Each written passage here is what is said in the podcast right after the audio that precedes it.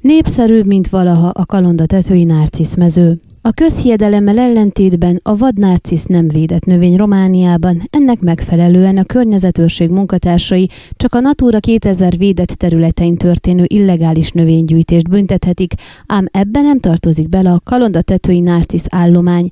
Vasárnapi ott jártunkkor is rengeteg autó torlódott fel a nárcisz lelőhely közelében, sőt busszal is érkeztek az emberek. A látottak alapján leszűrhető, hogy sokan a szomszédos megyékből is ide látogatnak. Kovács Lehel, Farkas a község polgármestere megkeresésünkre elmondta, hogy valóban nagy érdeklődés övezi idén a kalondatetői nárcisz réteket, és mindenki szed is egy-egy csokorral, ám tapasztalataik szerint ennek ellenére a vadvirággal teli mezőknek nem csak a méretük, hanem a számuk is megnőtt az elmúlt 15-20 évben. Azt tudom mondani, hogy nincs kár. Nőttek a területek és szaporodtak is.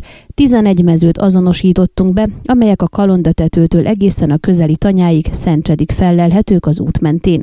Mint a község elöljárója közölte, az elmúlt években egyeztettek már egy környezetvédelmi szakemberrel is a témában, szeretnének ugyanis egy tanulmányt készíteni az állományról.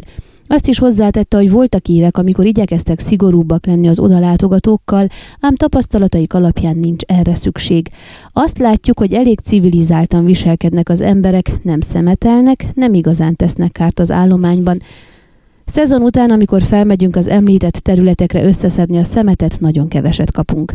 Fontos azonban tudni, hogy a narciszmezők nagyrészt természetes személyek magánterületei vagy közbirtokossági területek, emelte ki a polgármester.